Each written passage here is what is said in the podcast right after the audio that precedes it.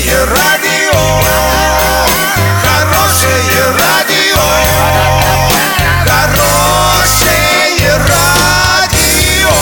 Радио Шансон.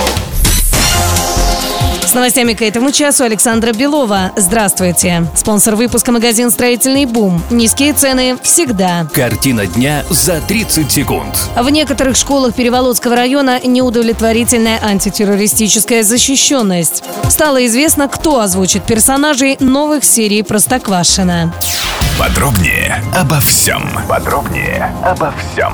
В некоторых школах Переволодского района неудовлетворительная антитеррористическая защищенность. Это выявила проверка, которую проводили сотрудники прокуратуры совместно с УФСБ. Установлено, что в отдельных школах района имеется свободный доступ посторонних лиц с возможностью проноса запрещенных предметов, которые могут причинить вред жизни и здоровью граждан. Конец цитаты.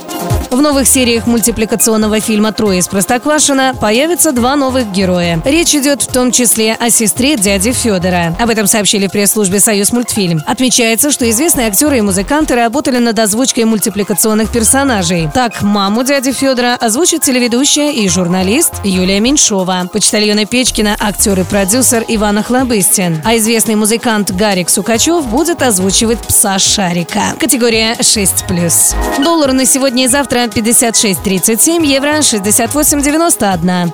Сообщайте нам важные новости по телефону Ворске 30 30 56. Подробности, фото и видео отчеты на сайте урал56.ру. Напомню, спонсор выпуска магазин «Строительный бум» Александра Белова, радио «Шансон Ворске».